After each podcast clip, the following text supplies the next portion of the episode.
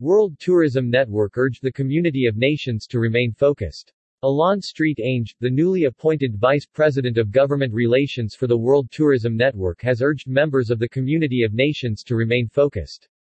The economies from the world at large have been ravaged by the effects from the pandemic COVID-19 and its different variances.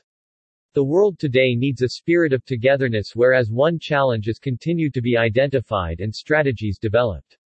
The sufferings arising from the shrinking of economies must not be taken as statistical figures, but kept on the table as a reminder that more needs to be done today to help the world economies take off again, said Alain Street Ange following the interception and destruction by the UAE of two ballistic missiles that the Houthi grouping fired towards Abu Dhabi.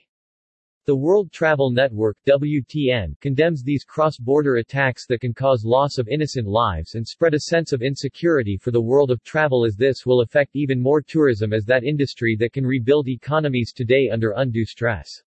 Last week drone attacks on two civilian facilities in Abu Dhabi left three people dead and six injured. Such actions are unacceptable as innocent lives are lost. It is dialogue is needed and not such attacks that will never bring peace but prolong suffering and misery, Saint Ange, the VP of WTN said. World Tourism Network is the long overdue voice and think tank of small and medium-sized travel and tourism businesses around the world. By uniting efforts, bring to the forefront the needs and aspirations of small and medium-sized businesses and their stakeholders. More on WTN go to www.wtn.travel.